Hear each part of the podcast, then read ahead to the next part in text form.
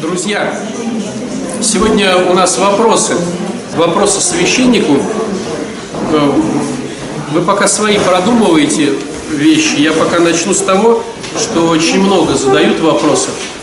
И, может быть, тем, что я буду на это отвечать, на эти вопросы, может быть, кто-то уже услышит какие-то свои ответы, и вопросов уже не будет. Кирильчик записывает камеру? Я включил. Сейчас, сейчас.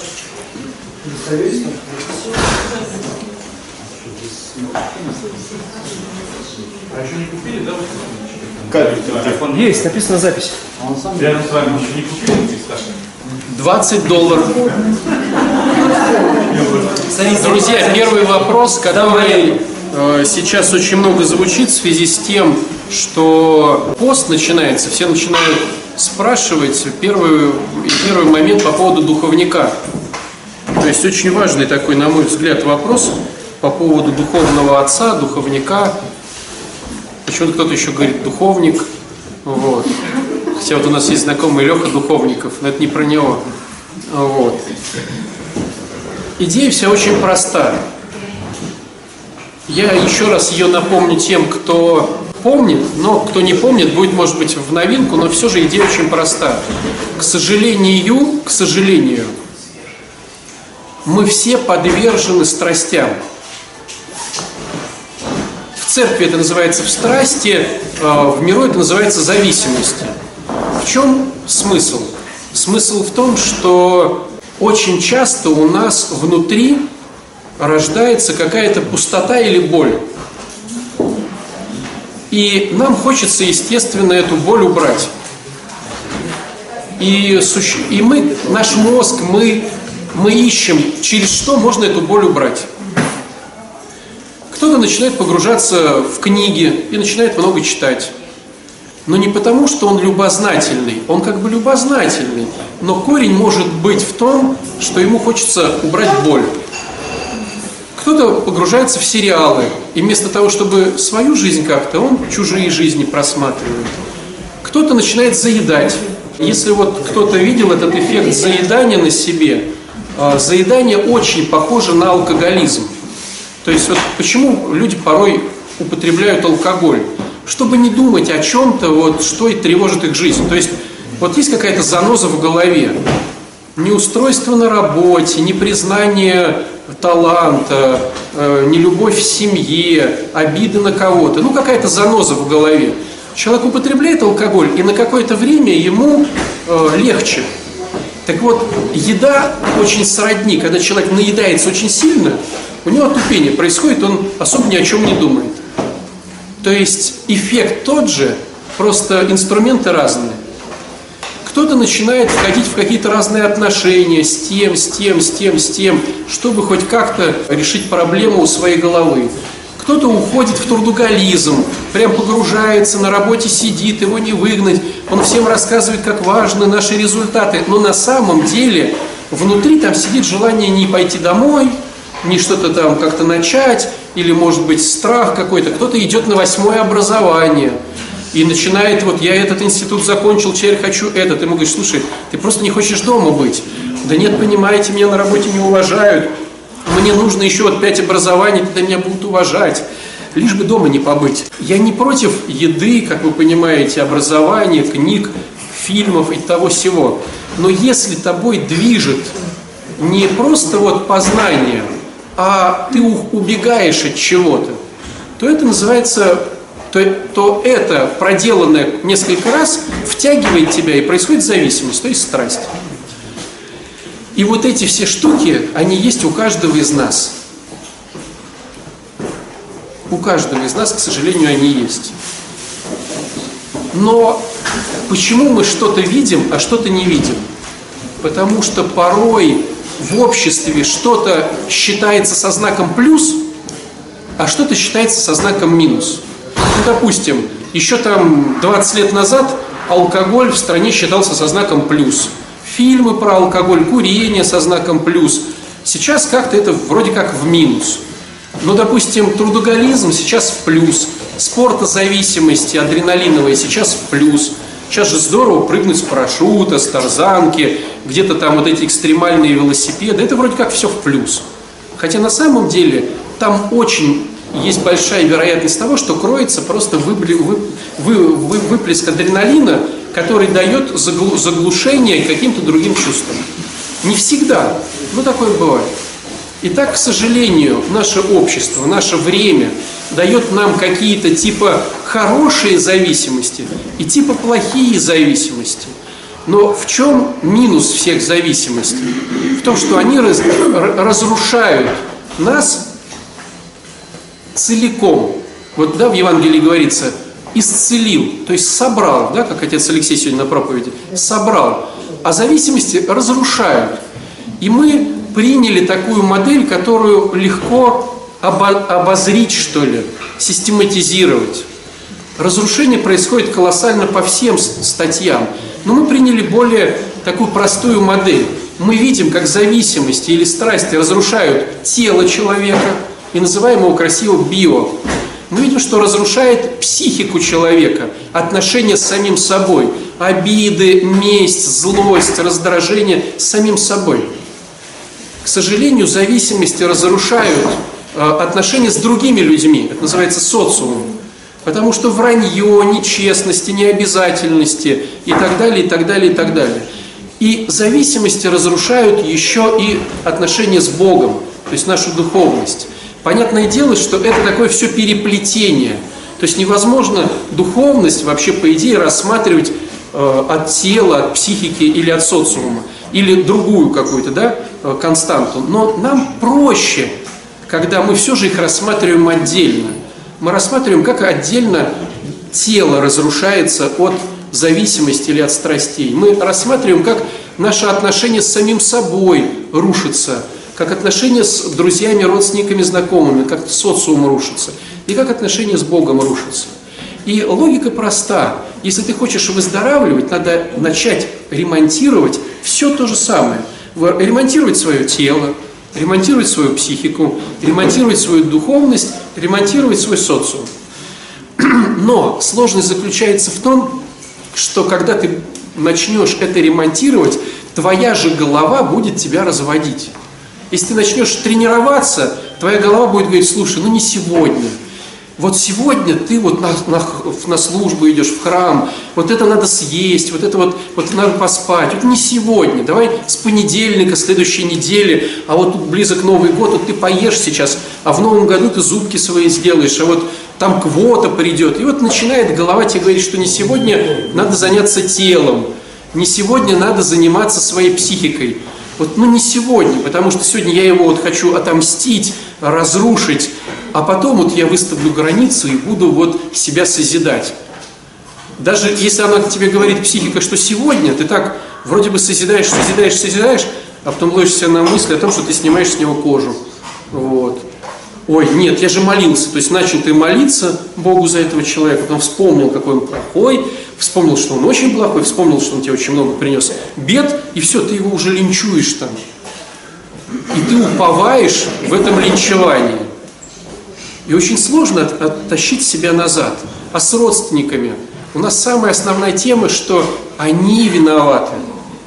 Ну, сначала виноват, естественно, кто? Путин виноват, да? Из всего социума самый верхний виноват Путин. Какой он плохой, какой он не такой, какой он не сякой, пенсии маленькие, там это, дороги не те. Виноват Путин. Потом кто у нас следующий виновник? Это, наверное, губернатор. Ну, в нашем варианте... Ну, патриарх, да, да, согласен. Патриарх тоже виноват, потому что неправильно все делает, и часы у него. Вот. Потом виноват губернатор. В нашем случае Полтавченко, вот вообще прям обалдеть, как виноват, дороги там, то все. И вот мы так снижаем до начальника, потом до соседей, до ЖЭКа, потом жена, муж виноваты, и потом дети могут виноваты, родители жены, теща виновата или тесть, потом уже мои виноваты, не там родили, не, не дали денег, квартиру. То есть у нас в социуме виноваты они. И мы такие несчастные, потому что они. И когда даже голова говорит: стоп, стоп, стоп, ну я же понимаю, я же уже кучу всего читал и слышал, виноват я, что мне делать? И вот ты начинаешь делать, а потом все равно злишься на него, потому что он делает не так. Да. И опять голова разводит. И то же самое с духовностью. Но вот в духовности виноват Бог, потому что погода не та. Вот кто, кто грешит на то, что лето прошло плохим? Ну типа, лето не удушно, все сидят и радостные лето. Да все сидят и говорят, лето не то. А ты можешь по самоанализу посмотреть по-честному, что ты обижаешься на Бога на самом деле. Ну кто, кто виноват в погоде? Не экологи же там. Бог виноват на самом деле. Просто сказать, Господи, я на тебя злюсь, это страшно. А вдруг он там как Посейдон там, или кто-то начнет там наказывать тебя. Просто мы обижаемся на лето. Опять оно прошло быстро.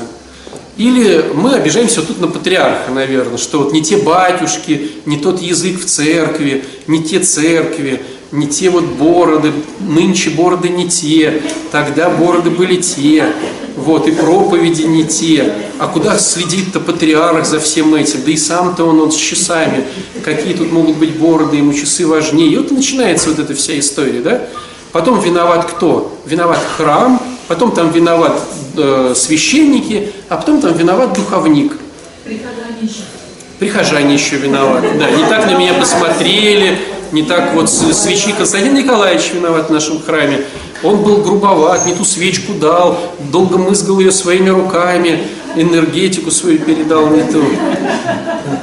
Все виноваты, кроме меня. Так вот, моя голова меня разводит. И поэтому, чтобы меня голова не разводила, мне нужны впереди идущие, которые бы мне мы хотя бы немножечко... Понимаете, что у них тоже больные головы? Ну, все же понятно, да, что э, они больные, такие же, как и я. Но все же в какой-то мере это не мой мозг, а хоть на полметра от моего мозга, и он хоть как, хоть и больной, но он может дать мне хоть какую-то обратную связь о том, что, дружище, ты что-то как-то попутал. И вот в идеале надо взять впереди идущих по телу. Это может быть стоматолог, врач, это может быть тренер в спортзале, неважно кто там, да, впереди идущий по телу, впереди идущий по психике, мы называем его в программе спонсор. Почему это называется спонсор? Потому что он бесплатно делится тем, что он сам прошел и что знает. Ну, такое слово иностранное, но прижилось, да. Есть еще аналог впереди идущий, но... В программе «Говоришь, спонсор» двенадцать шагов, все понимают. В психологии, вернее, в социуме это психолог. То есть психолог – это человек, который протратил там шесть лет своего образования на то, чтобы понимать, какие механизмы происходят в социуме, чтобы хоть как-то показать тебе, что там у тебя с женой, с мужем, что у тебя с начальником, с подчиненным, что у тебя с детьми. Это психолог, ты к нему приходишь, и он как-то пытается с тобой разобраться в твоем винегреде и мух отделить от котлет. Психолог не дает рекомендации, ты сам уже решаешь, есть тебе этих мух, или выкинуть их тебе, или съесть тебе котлету, или выкинуть ее тебе. Задача психолога – все разложить по полочкам. Вот, дружище, мухи, а вот, дружище, котлеты. Кто-то порой говорит, а я котлеты не люблю, мне мухи нравятся. Вот ты обсасываешь муху, и круто. Вот. А кто-то наоборот говорит, я вообще есть ничего не хочу. А кто-то говорит, ой, как здорово, и мухи, и котлеты, и это все у меня. Вот это да. Ну, позитивные такие люди. И они радуются этому, складывают как модельки этих мух у себя где-то в серванте и дорожат ими, гостям показывают. То есть ты уже решаешь, что тебе делать со своим э, вот, разветвлением и систематизацией. Задача профессионала э, систематизировать, показать, что вот смотри, он обижается не потому что, а потому что ты вот делаешь так-то. Хочешь – делай дальше, хочешь – не делай дальше. Просто имею в виду, что этот процесс запущен так-то и так-то и так-то. Вот.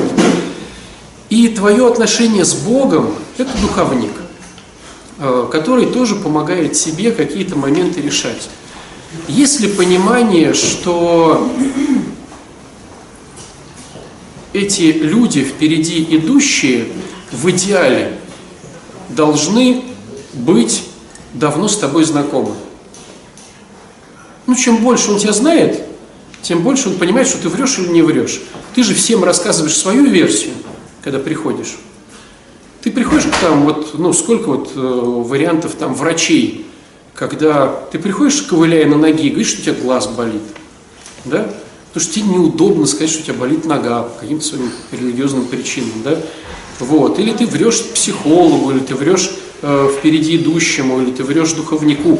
Даже не потому, что ты врешь, а потому, что ты вот, ну, так вот видишь эту картину, может быть, неоднозначно. И задача впереди идущего по любому направлению, чем больше он тебя знает, чем больше он знает твою семью, чем больше он знает, как ты живешь, что ты делаешь, тем более качественно он может дать рекомендацию. Это есть понимание, да? То есть, найдя себе уже впереди идущего, ты инвестируешь в свое будущее. Сейчас, может быть, рекомендации будут, ну, как бы стандартные, или как бы, ну, такие классические, что ли. Но чем больше он тебя знает, тем больше будет рекомендации попадать именно в тебя. Первый момент. Второй момент. Было бы здорово, чтобы впереди идущий рассматривал с тобой работу не кратковременно, локально, а долгосрочно. Ну, допустим, ты приходишь похудеть, и не, нету задачи, чтобы ты похудел сейчас, в эти три недели. Потому что потом у тебя будет гастрит, язва желудка, что-то еще. И классно, когда у тебя человек, который ведет тебя долго. Он понимает, что сейчас не будем спешить, один килограмм в неделю, ну, за глаза, это как бы чересчур даже. Вот, может быть, два килограмма в месяц. И он тебя ведет. Или стоматолог, да? Вот если он тебе делает этот зуб, ну, логично, чтобы он понимал, что через... Там еще три месяца мы будем ставить коронку. Если я сделаю вот так, это будет мешать моей же работе с коронкой. Поэтому я сейчас временно поставлю вот так вот, потом подтащу. То есть у него в голове долгосрочная история. Тогда ты выигрываешь. Понимаете, да?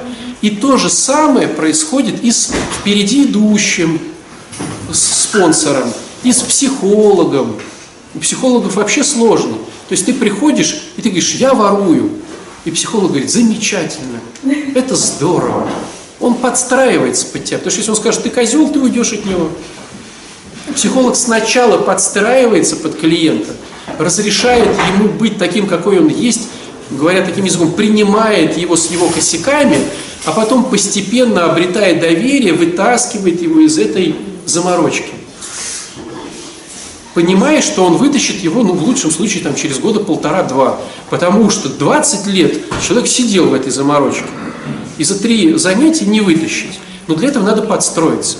И духовник, когда смотрит на тебя, он тоже понимает, что если он сейчас тебе даст такой пост, который классический, не ешь ни то, ни сё, ни пятое, десятое, читай двадцать канонов, ты умрешь, либо пойдешь в прелесть, либо уйдешь от него. И он говорит, а давай попробуем с кефиром. Одна бутылочка на ночь, ты ее не пьешь. Человек говорит, не, это нереально. Он говорит, хорошо, треть кефира ты не пьешь. Ты выпиваешь свою бутылочку с кефиром. Он не говорит про мясо, он не говорит про рыбу, он не говорит про каноны. Он говорит про треть кефирной бутылочки. То есть ты будешь пить в этом посту две трети. Понимая, что в следующем посту будет три, э, три трети, да, там, а вернее, одна треть, две трети, потом кефир уйдет, потом уйдет молочка, потом через год мы возьмемся за рыбу, а потом, глядишь, через пять лет человек станет классически в, э, в посту. И ему будет хорошо, и он родственников не съел, не убил, и все классно.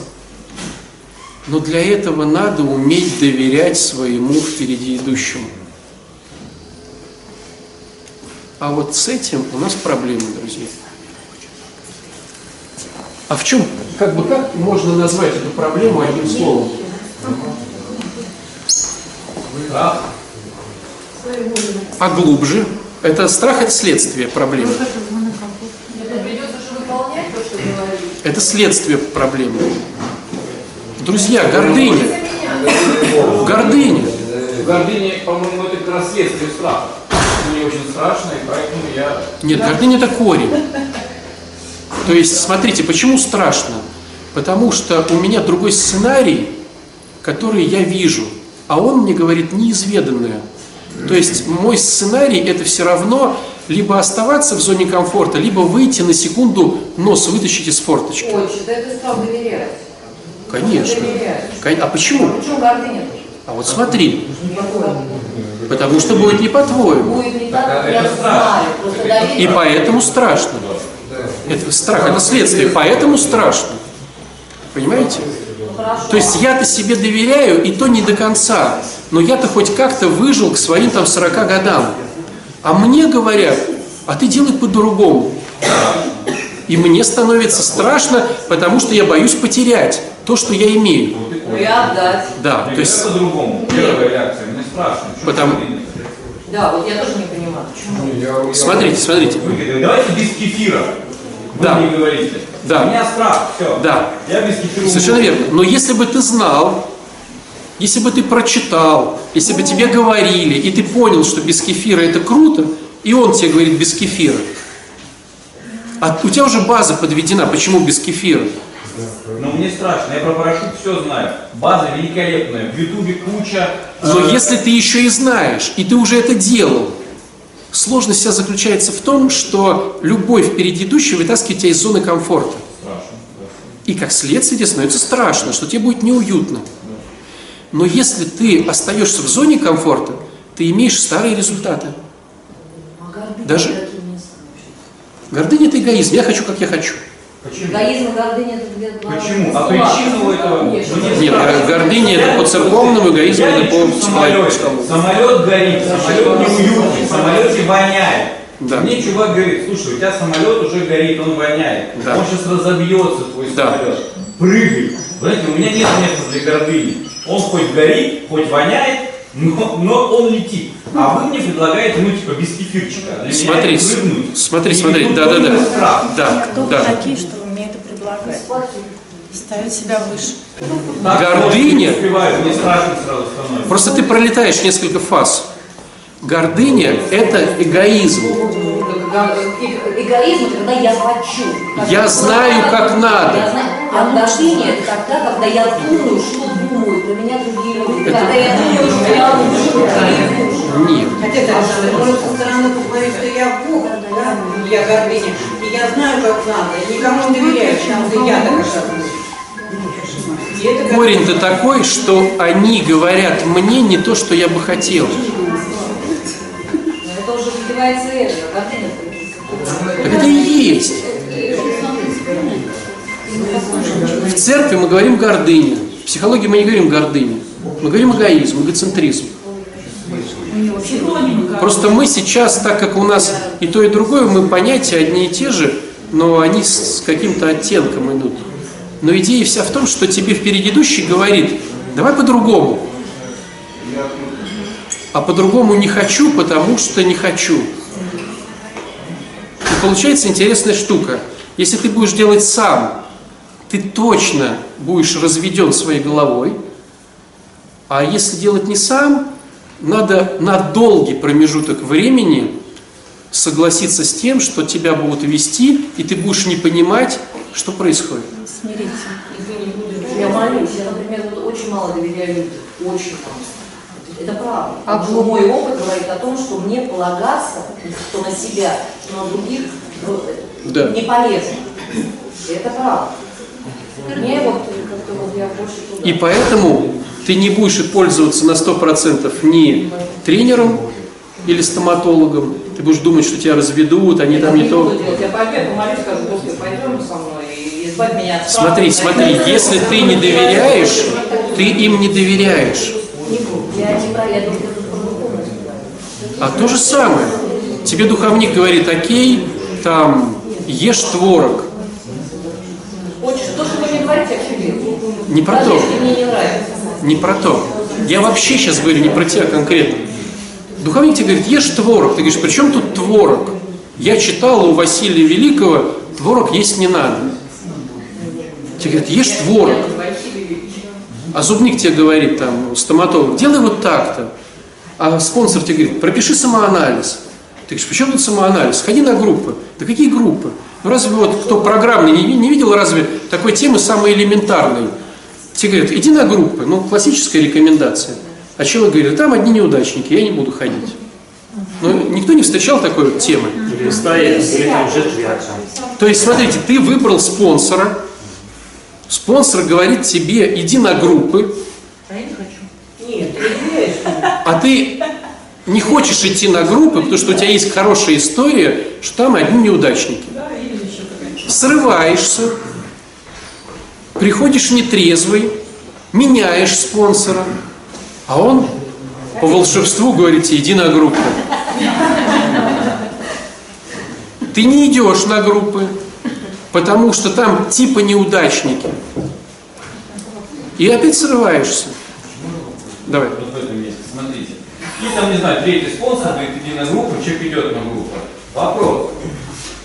Мог ли этот человек без двух первых спонсоров, без опыта, без опыта двух срывов, сразу пойти на группы?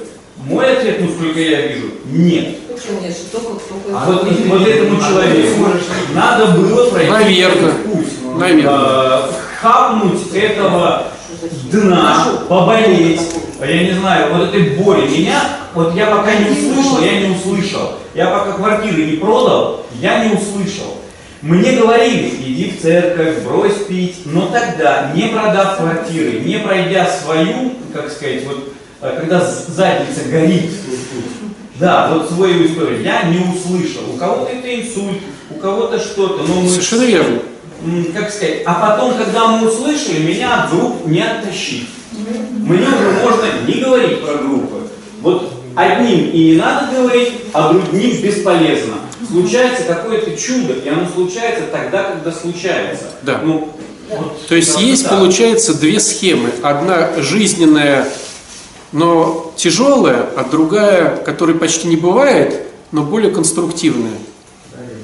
То есть первое, которое у всех бывает и которое тяжелое, это человек начинает слушать рекомендации, когда у него дно. Его дно у него. А более конструктивная схема, не дожидаясь дна, начать делать то, что тебе говорят. На своем, на чужом опыте, как бы. Это получается, ты учишься на чужих ошибках без конца, а хорошо научиться на ошибках других. Да. То есть, понятное дело, что мы начинаем включать мотивацию на сто процентов, когда у нас выхода нету. И та боль, которая происходит, она, ну, очень больная боль.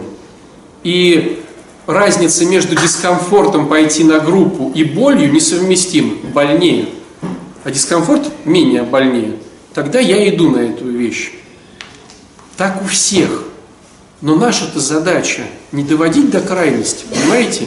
Наша-то задача, будучи более-менее трезвыми людьми, все-таки признать то, что как классно выбрать впереди идущего и начать ему доверять.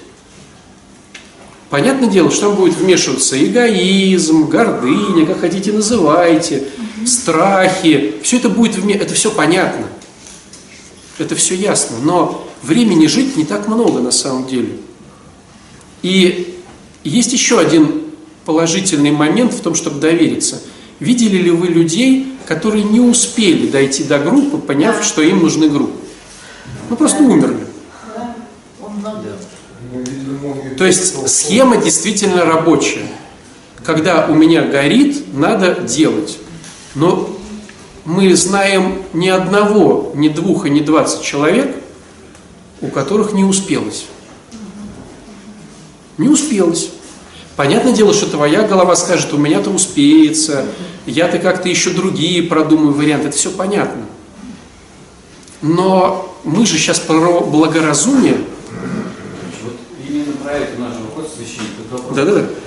Это не вопрос довериться и не довериться. Ну, я, я за довериться. Я о том, что человек либо способен это сделать, либо не способен. Он либо способен, либо не способен. Да, вот все. Способен. Да, да, либо когда ты... То есть нет того, смотрите, нет состояния посередине. Я пришел на эту группу, есть, он есть. Под... можете это говорить, услышал вас и такой: да, я вот услышал, и я доверюсь. Это значит, я готов довериться. Это значит, что готовность есть. Ну тогда я доверюсь. Или у меня ее нет. Тогда что бы я здесь сейчас не услышал, какое бы решение не принимал, я даже это сделаю, я даже скажу два раза. Да, но потом третьи не придут. То есть вот откуда берется эта способность, вот возможность довериться. Я не про то, хочу я не знаю. Или не хочу. Но понимаете? Может быть, о ней молиться. Я говорю, вот. А вот знаете, то есть если у меня ее нету, если у меня нету, я понимаю, что я не да, доверяю. Да, но есть Бог, который, который может дать мне эту штучку. То есть Господи, я понимаю, что по-нормальному мне надо на чужих ошибках. И вот есть впереди идущий, который уже в этой теме уже не первый год, этот стоматолог не первый зуб делает, этот батюшка не первую исповедь там совершает, этот спонсор не первые шаги разбирает, но я не могу. Я хочу, как я хочу. Дочка, а можно вопрос? У меня вот сейчас в связи с наступающим постом такое внутреннее состояние. Я не хочу проститься, нет желания. Но я доверяю, доверяю вам. И если, я так понимаю, мне скажут, что надо проститься. Тебе надо проститься. Я, я буду. Но вот реально, у меня нет, у меня ни готовности, ни вот... Ну, я не знаю, как... Э... Не готовность, у тебя нет понимания, какие бонусы принесет тебе пост. Ну, это... Ну, не, ну, смотри, если бы сейчас... Вот давайте так, по-честному. Я бы сказал, то есть, давайте, друзья, поиграем в честность. Кто отпостится честно э, две недели, получит сто тысяч рублей. Мотивация. двести тысяч. пятьсот. Да ладно. Да не, ну за деньги не стал. Ну а за что бы ты стал? А за машину новую. Я, я честно говорю, у меня есть работа, она приносит мне деньги, которые... Мне просто вот сама... Здоровье потом... детей. Да, слово. То есть у меня есть выход на высшие инстанции, и Бог сказал, слушай, ну договорись с ними. Вот две недели и здоровье детей. Мотивация? И я бы с радостью постился. То есть я поститься-то могу, просто у меня мотивация. Ну, либо ее нету, либо я не понимаю этой мотивации. А это тогда пост ли получается, или диета эгоистическая? Вот если я почти худей, все говорят, ну, чувак, это у тебя не пост, это у тебя есть некий эгоизм, ты хочешь убрать несколько килограмм, так это, брат, не пост. Не согласен. И тогда я читаю, что пост – это именно некий отказ ради Бога. А что такое ради Бога? Мы сегодня, ваша проповедь, Бог – это ради того, что есть. Господи, я не против того, что происходит, ты мой руководитель, я не знаю, нужно ли мне здоровье детей. Может быть, мои дети-инвалиды в концлагере принесут огромную пользу, поэтому я не буду поститься ради здоровья детей. Нужна ли мне квартира? Я не знаю. Может быть, я на помойке э, принесу пользу среди бомжей. Я тогда не... Поэтому мой пост тогда, это Господи, хочу, как будет. Вот смотри, смотри, ты... Подождите. А сейчас вы говорите про диету ради определенной моего эгоистических целей. Так, э, тогда объясните разницу между диетой разница, и эгоистическими. Разница очень большая. Пожалуйста. То, что сейчас озвучивает Никита, это двадцать раз подтянуться на турнике. Но чтобы потянуться двадцать, надо научиться пятнадцать подтягиваться. А чтобы пятнадцать подтягиваться, надо два раза. А перед два раза надо просто уметь на турнике повисеть хотя бы двадцать секунд. То есть, когда мы про это говорим, про духовный рост, невозможно перепрыгнуть с одной ступеньки через три. Любой человек, начиная приход к Богу в храм, идет, чтобы что-то попросить, ничего не делая. И без этого ну, невозможно вырасти. То есть, невозможно, то есть, понятное дело, вот смотрите, стоит два человека в храме. Один был, пришел поблагодарить Бога за трезвость, там десять лет, а другой пришел попросить, чтобы сами деньги появились. Невозможно из этого состояния перепрыгнуть в то.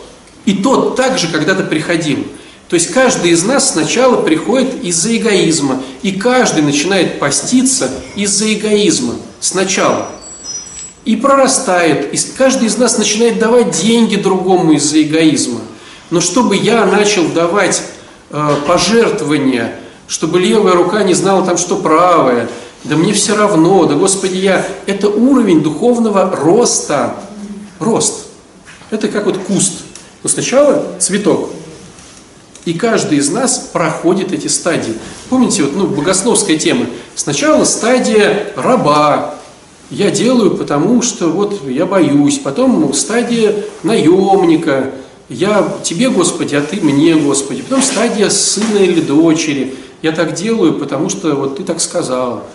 Но невозможно перепрыгнуть. И когда вот говорят, вот этот человек строит храм, потому что кого-то там убил. Ну да. Сначала строит храм, потому что убил, а потом построит храм, потому что построит храм. И у всех так. Ну, вы знаете, очень более разочарование. Я проходил этот этап, вот, как вы говорите, пост ради чего-то. Знаете, что потом получается?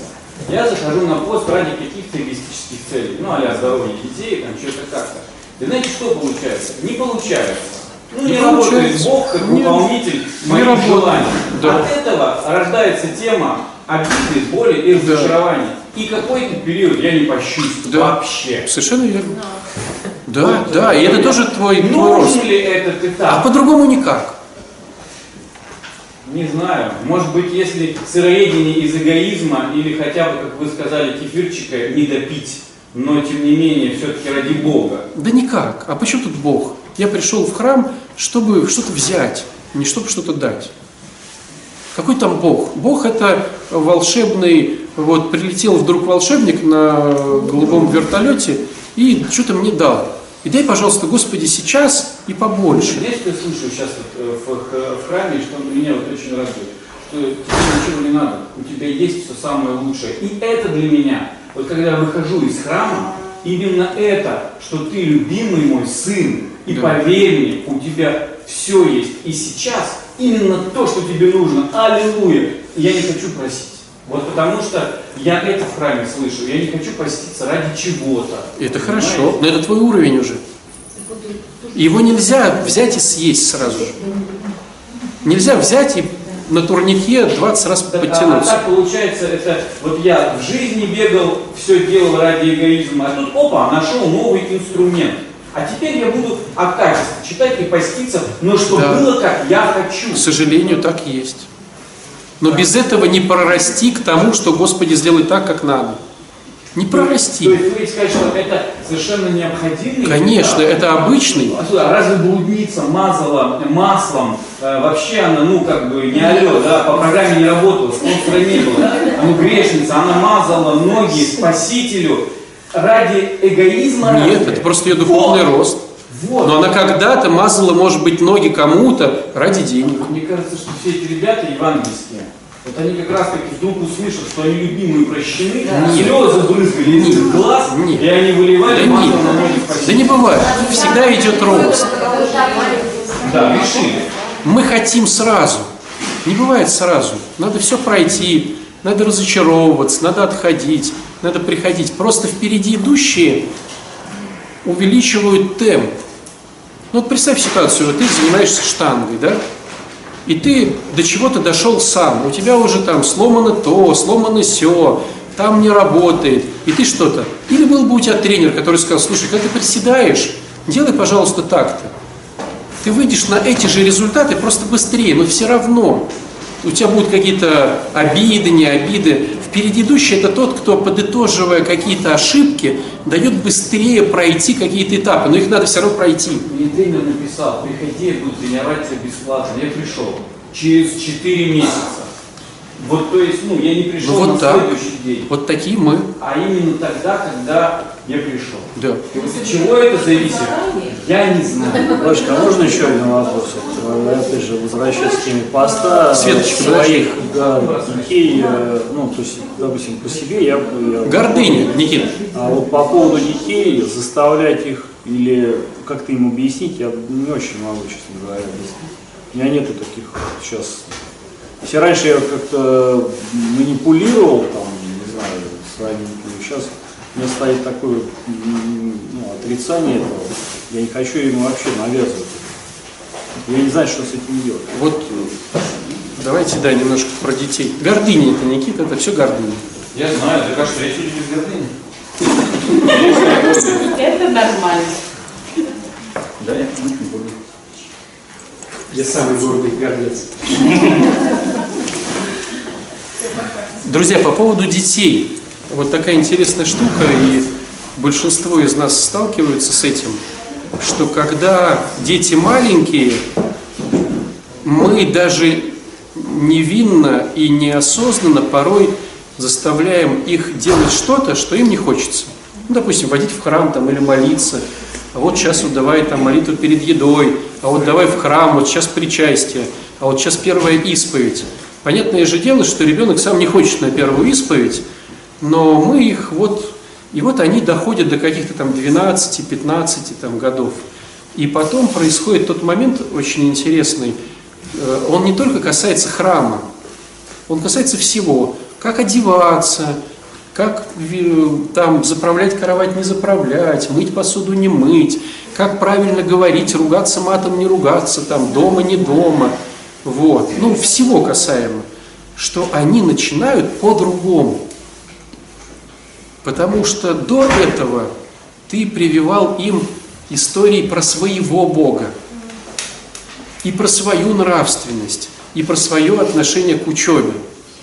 Но ты-то понял про эту учебу в свои там сорок лет, ты пришел к Богу в свои там тридцать, тридцать пять, сорок, ты там начал заправлять кровать когда, а хочешь, чтобы этот маленький, он сразу же принял твое.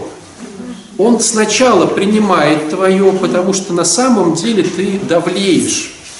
И порой даже люди, которые не замечают манипуляции, все равно манипулируют. Так, быстро пошли, так, завтра вставать. Ну, даже вроде как, вот, ну, смотришь, вот люди в теме, и они вроде как бы не манипулируют, и вроде все в любви. Но со стороны смотришь, ну, сплошное э, доминирование и тоталитаризм такой дома. Я не, не, про, не, не про то, что не надо этого делать, оно как бы само. Но сложность в том, что в лет пятнадцать, шестнадцать, семнадцать у него появляется теперь свое. Он хочет найти своего Бога. Своего хочет найти Бога. Ты-то своего как нашел? Дно, разочарование, там, каких-то встреч с людьми, интересные книжки. Ты его нашел.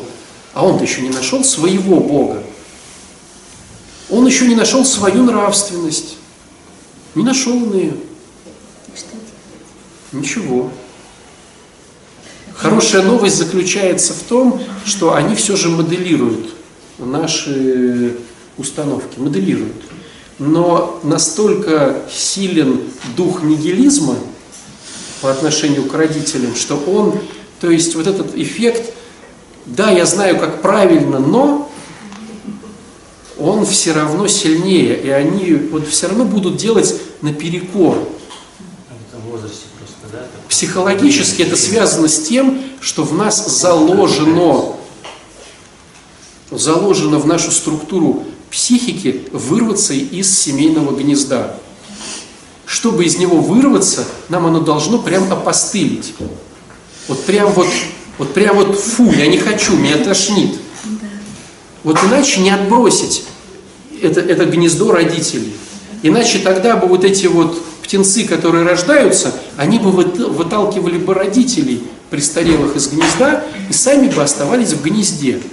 Это как люди, когда родители из квартиры выгоняют. А есть конструктивная тогда? Нету. Она есть, но ну, они ее не понимают. Выходит из семьи, по желанию, и родители довольны. Понимаете, сложность вся в том, что ребенка, ребенок все понимает, но он хочет так, как он хочет.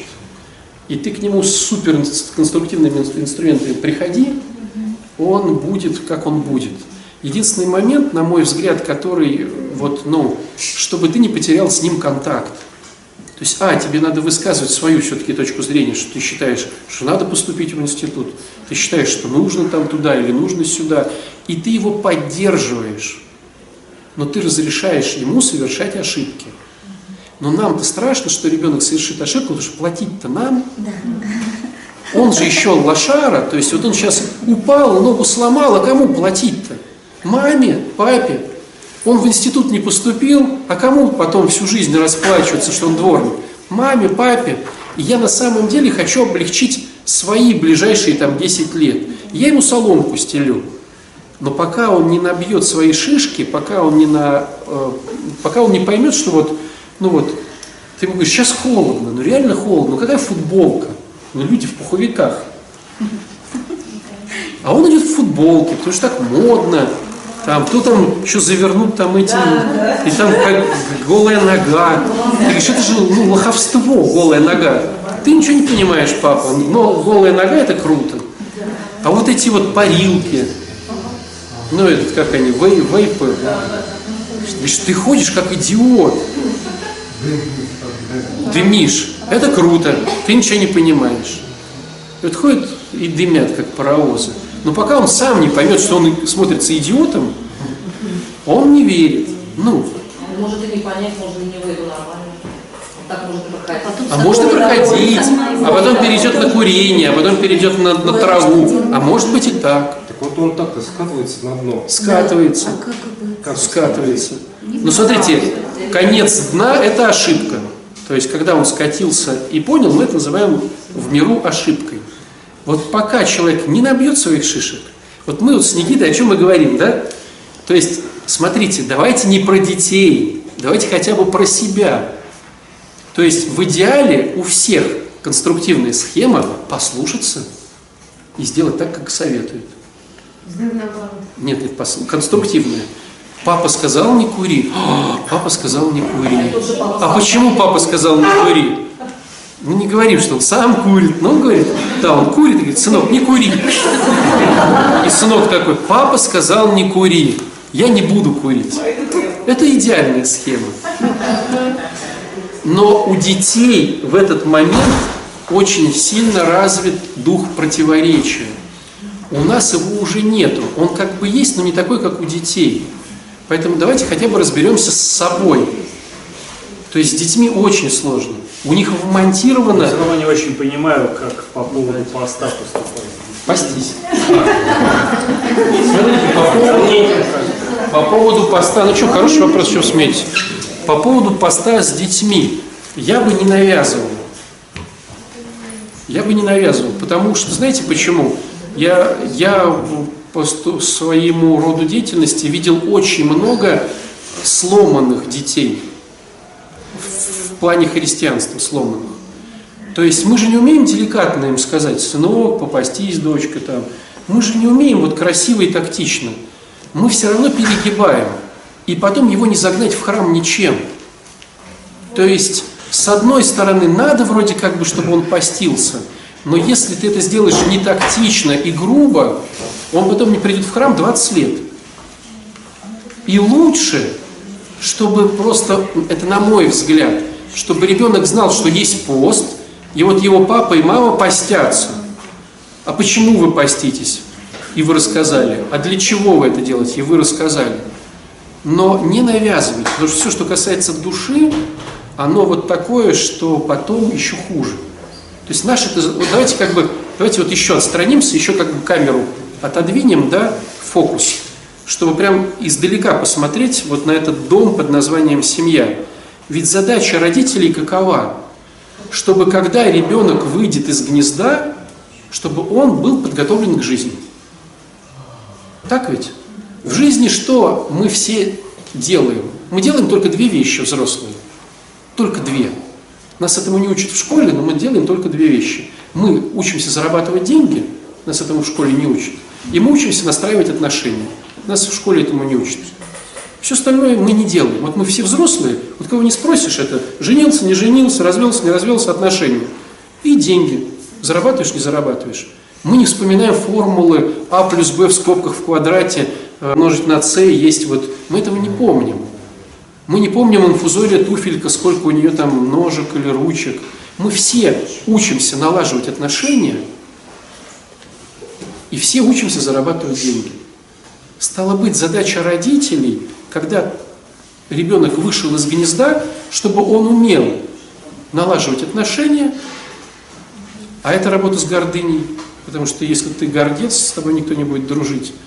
И умение зарабатывать деньги, а это гибкость, это надо уметь вставать пораньше, это надо делать порой то, что не особо нравится, это надо искать себя и делать то, что нравится, ну и все.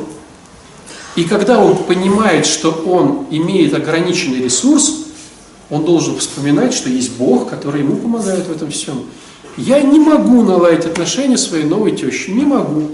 Я применил все свои навыки, не могу. Господи, помоги. То есть ребенок должен уметь и знать, куда обратиться, когда не умеет, к Богу. То есть наша задача не чтобы он закончил школу с пятерками там, или четверками, чтобы, выйдя из семьи, он мог зарабатывать деньги, он мог налаживать отношения, и чтобы он знал Бога.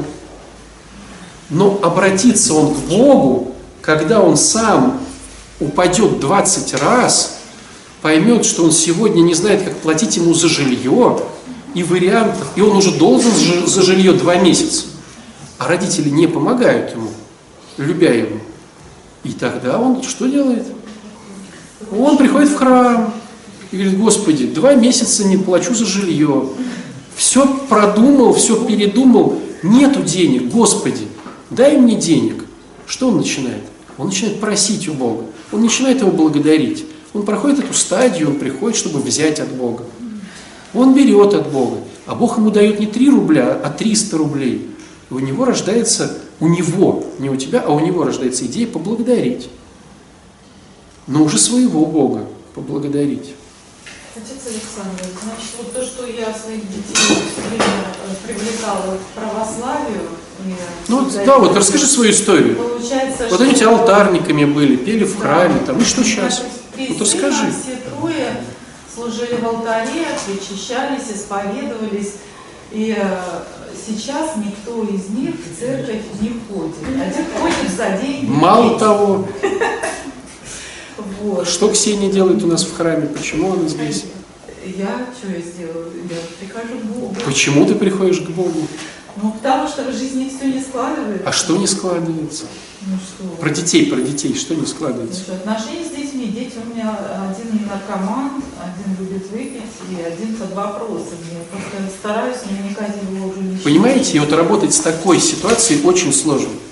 То есть как мне сейчас, как священнику, вовлечь ребенка в храм? Вообще, я думаю, что отбило все желание на всю жизнь. Мне кажется, что нет, нет, она на всю отбила. Она, она самая отбивающаяся. Смотри, моему старшему уже двадцать девятый год, и он до сих пор не приходит в церковь. Хотя он был алтарником. И порадовалась, глядя. Ой, и слезы проливала. Просто, друзья, вот понимаете, научить человека играть на пианино легче, чем переучить. И когда вот мы говорим, вот, типа, поститься детям не поститься, молиться им не молиться, ходить им в храм не ходить, с одной стороны сердце говорит: ну как же, это же мой ребенок, конечно, я хочу, чтобы он ходил со мной вместе в храм.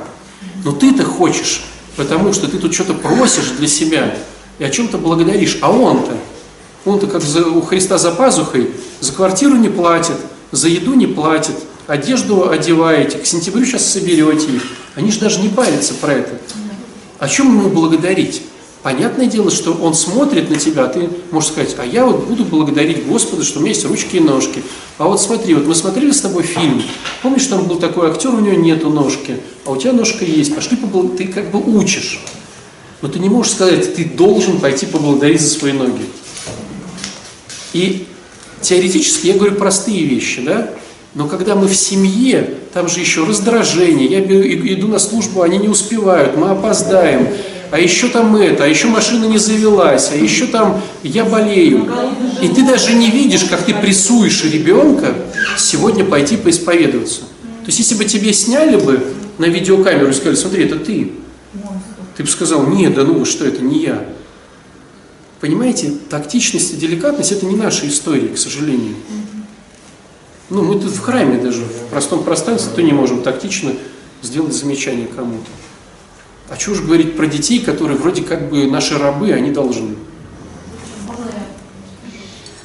Я год уже живу отдельно, ну, то есть дети отдельно, я отдельно, дети взрослые.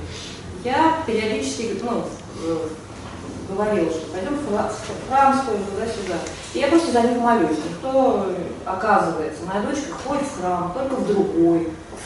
Спокойненько. Я просто об этом не знала. Она недавно сказала, что находила батюшки, разговаривала. Я просто не лезу. Вот это вот то, о чем говорит батюшка, деликатность. И когда я прошу, э, ну, Гаин, дай мне рожу, я пойду его причащу. Ну, я с собой пойду и возьму его. Он говорит: мам, ну, когда время придет, тогда и я не могу э, против что-то сделать, потому что это ее сын, она, у нее с ним свои какие-то там умозаключения, там, как она там хочет. То есть когда она мне сказала: да, мам, иди, я его, я не могу настаивать, я не могу настаивать, чтобы мой ребенок ходил именно сюда. У меня сын зависимый, он семь лет отсидел.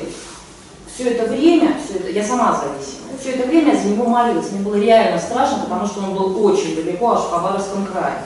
Там убьют его, не убьют, там, я не знала, что будет. Он на сегодняшний день, он э, с девушкой живет, которая его дождалась. Я говорю о том, о силе молитвы. То есть я вот бессильна вообще была, что это делать. Мне, я сама в срыве находилась. У меня вот своими не надо было себя поднимать как-то и молиться. Ну вот, и дело все в том, что на сегодняшний день он восемь лет трезвый, он не курит, он живет с девушкой, которая дождалась его, которая делает шаги. И они живут отдельно, и постепенно налаживаются отношения. Он, он, он сказал: мам, я не пойду в храм, но я ему рассказываю, что Ром, вот, ну я ему просто рассказываю, что происходило, что, вот, что сила вот молитвы, то-то, то-то, что его девушка ходила за него, молилась Ксении Блаженной. У Ани сильная молитва, все к ней. Я не знаю. У нас свободное место. Вот есть свободное место. А можно у меня вопрос назрел? Если вернуться к тому, о чем вы говорили, что мы учимся с детства, на самом деле, таким вещам, как зарабатывать деньги и строить отношения. Ну, по-хорошему, все взрослые это делают.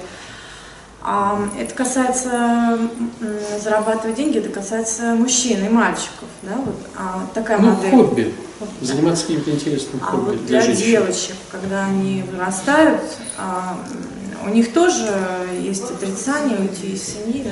У всех есть отрицание уйти из семьи. Вот как тут? И правильно, смотрите, правильно, конструктивно. Родители должны поддерживать девочку, когда она вырастет. Или все-таки ее... Красивая схема, когда ребенок вырастает, и родители его выдают замуж. замуж. Это красивая схема. Почему родители? Потому что родители сразу же, как опытные бойцы, видят, какого придурка она привела. Да, да, да. То есть то, что мы говорим о том, что в старину выдавали, и все это ерунда, на самом деле родители уже бойцы, которые все уже понимают. Они говорят: слушай, ну это нереально. Там, он только из психушки, ну как только, мало, целый месяц уже. Родители говорят: слушай, но он никогда не работал, ну как, он хотел вот на Марсе открывать библиотеку. И родители говорят: слушай, это нереально. И в красивой схеме папа сначала защищает девочку, потом э, дает ее нормальному товарищу, он защищает, э, да, идиоту не отдает, он защищает ее. А потом кто защищает? Дети. Дети защищают маму, эту девочку, да, которая уже взрослая. Это красивая схема. В нашей схеме как получается? Девочка вышла из дома, надо ей зарабатывать какое-то время. Она уже настолько привыкла ловить этого мамонта, что когда приходит муж, она говорит: ты неправильно капкан ставишь, ты так копье не так кидаешь, смотри, как надо правильнее кидать. Она начинает его учить, мамонта э, смежевывать там как-то. И, конечно же, он смотрит на нее, и он говорит: у тебя получается лучше. И она становится мамой для этого парня, да. И начинается вот это вот, ну, все, деструкция вот эта вся уже пошла, пошла, пошла. То есть в идеале, конечно, самая красивая схема: девочка зарабатывает, мамонта ловит, а когда приходит мальчик, она включает дуру. Вот. И она занимается волосами, тапками, ногтями. Это хорошая схема. А мальчик пускай, ну тогда надо потерпеть, потому что я же, я же, да, я же мамонта приносила, а он бах и лягушку принес, и то через два дня, вот. Пока он ловит только лягушку. А есть такие мальчики, когда увидят, что дура, что молчи там, и шмоточки, тряпочки, он скажет: да пошла ты. Конечно, есть такие, которые хотят, чтобы у них была мама, которая им все сделала. И это хорошо, что они такие уходят. Так вот, идея вся в том, что для женщины, которая, в принципе, интеллектуальная, для нее наступает какое-то время дно, которое надо потерпеть, что он приносит не мамонта, как она раньше. Она же не хочет терпеть, она хочет ходить на те же маникюры, ходить на те же там солярии, те же парикмахерские, те же шмотки, те же там отдыхи. И она говорит: так, слушай, я не могу терпеть три года, пока ты научишься ловить мамонта. Я его тоже буду с тобой ловить. Но сложность вся в том, что кто платит, тот заказывает музыку. И она, даже будучи суперконструктивной, незаметно его начинает как-то куцкать, да. А мужик — это... Вот смотрите, какая интересная штука, отличие мужчины от женщины. В мужчине есть блок, который кричит денно и ношно: ничего не меняй, если все работает. В женщине есть блок, который денно и ношно кричит: все меняй, даже если все работает. Понимаете? И если мужчина видит с этим блоком, что все работает, она приходит с большим мамонтом, то его блок кричит: ничего не меняй, все работает. Ну, правда, зачем мужчине? Ну, жена, и он начинает говорить: деньги общие, все хорошо. А она-то хочет, чтобы все менялось. И она его начинает жимкать: ты что не меняешься-то, идиот? А он говорит: так все же работает. Шторы купили. Зачем тебе восьмые шторы? Ну, правда, искренне понимаю. Зачем тебе нужна новая там стиральная машина? Ну, это же работает. Она говорит: ну, уже не так она работает. Есть там по глазу отпечатку, сетчатки там что-то. Ведь заметьте, новый телефон только у девчонок. Этот как сел со своим телефоном, там, Nokia, так и ходит с ним. А тут этот отпечаток появился, надо новый телефончик купить, а надо глазик, а надо красный, теперь зеленый. Все вот эти вот обложки для телефонов, кто их покупает? Парни, что ли? Сегодня хожу с синенькой обложечкой, с, с бампером, а завтра с желтенькой буду ходить. Парни тоже так себя ведут очень. Сколько таких парней, какой бывший муж, второй так себя и вел. Он его... Поэтому ты с ним... Вот ты с ним и разошлась. Да.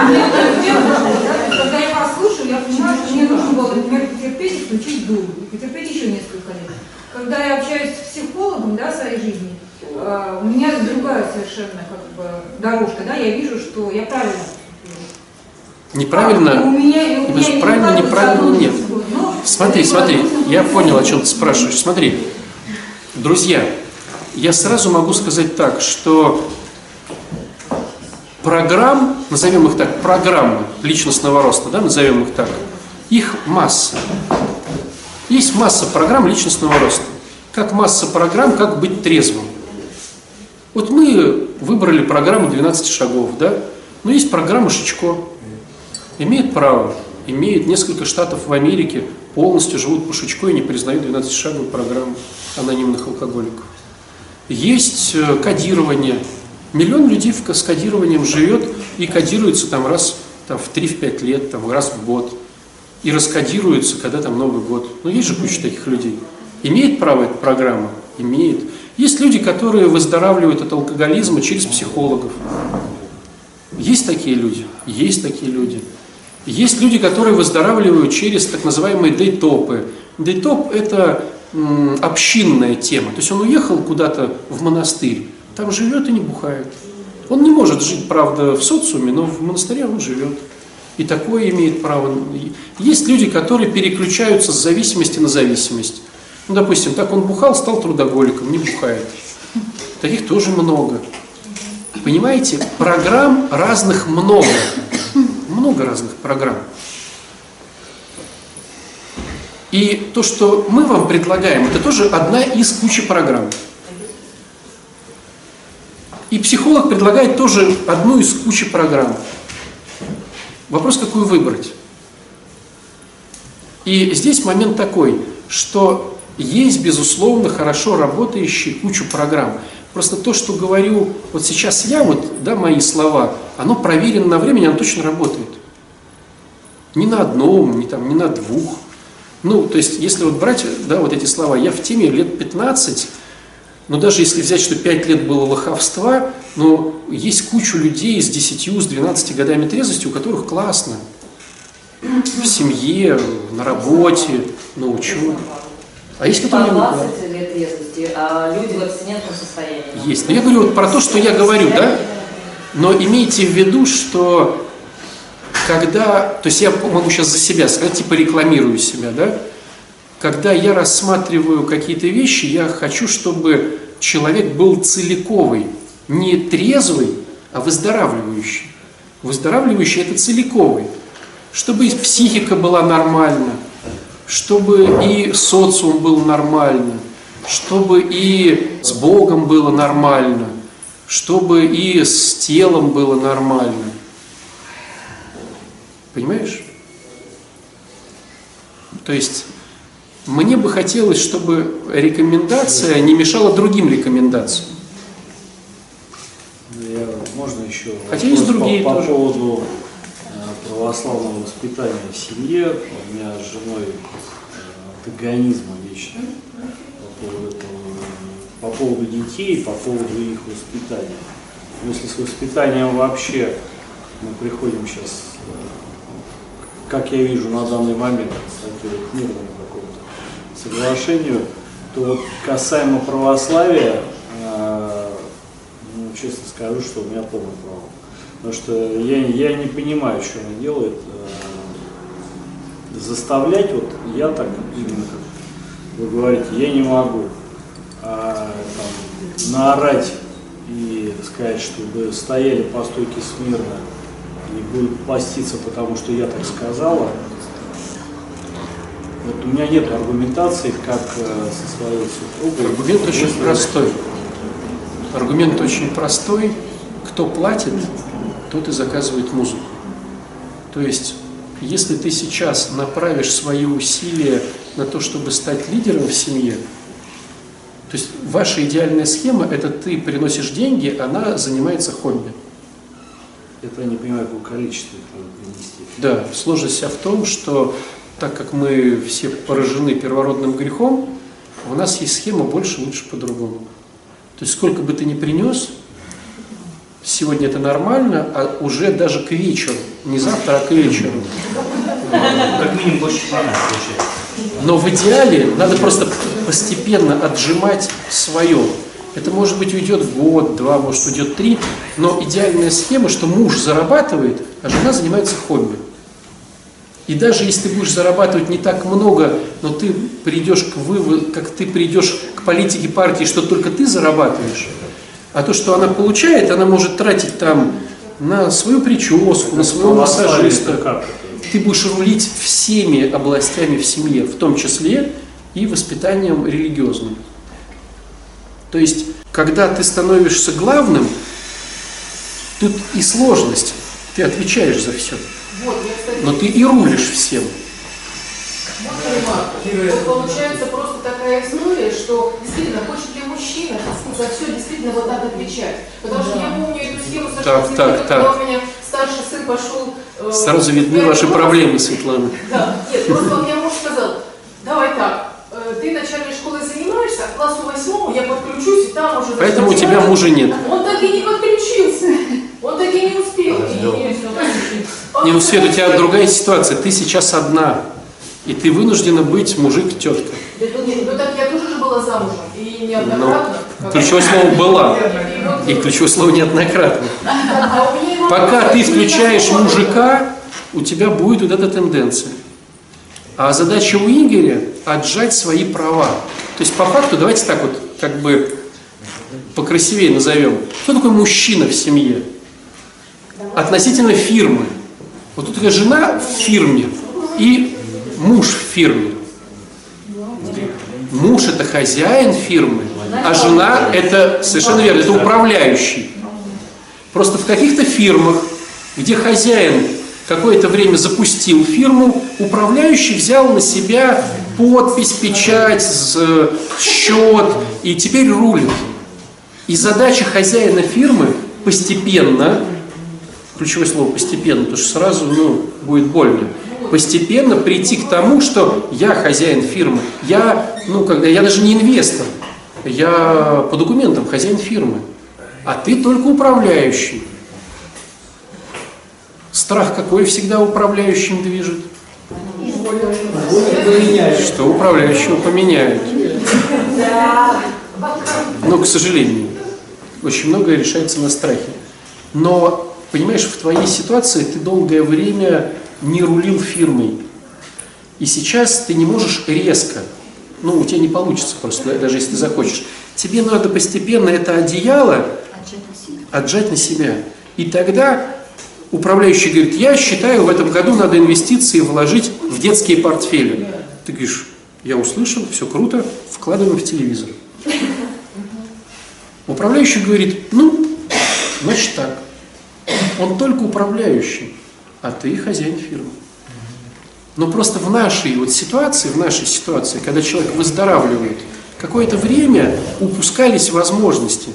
И надо либо менять фирму, один вариант, да, если фирму не хочешь менять, то, ну, то есть можно же, как сказать, я не хочу с этим управляющим, я ухожу, и я открываю новую фирму. Ну, такие же бывают варианты? Варианты бывают. Мы сейчас, да, мы сейчас не про этот вариант, потому что он, ну, самый последний и неинтересный. Наш вариант более интересный – это постепенно все выровнять так, как, вы, как нужно. Я хозяин, ты управляющий. И жена не домработница, жена домоуправительница. Это очень важно. Если женщина в своем хобби зарабатывает деньги и все равно тратит деньги на портфель, но это подарок, подарок делает. Тогда мужчина не будет покупать портфель. Но у меня вопрос: хобби, если они хобби приносят деньги, это, это очень хорошо. Хобби? Хобби. Это хобби или все-таки заработать? Почему? Ты можешь все отдавать в храм отцу Александру. Правильно, мужчина запретит женщине тратить деньги, которые она взяла. Мужчина запретит, правильно, все. Мужчина вправе все запретить, но он имеет возможность увидеть, что жена уйдет. Нет, это остается вопрос. Действительно ли мужчина хочет быть директором этой компании? Ну, этой Ты хочешь быть директором? Нет, он там хочет. Он хочет.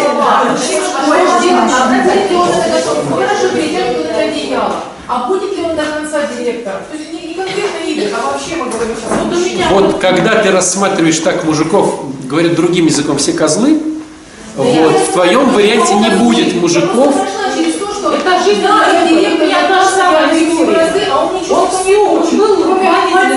смотрите, смотрите, смотрите. Просто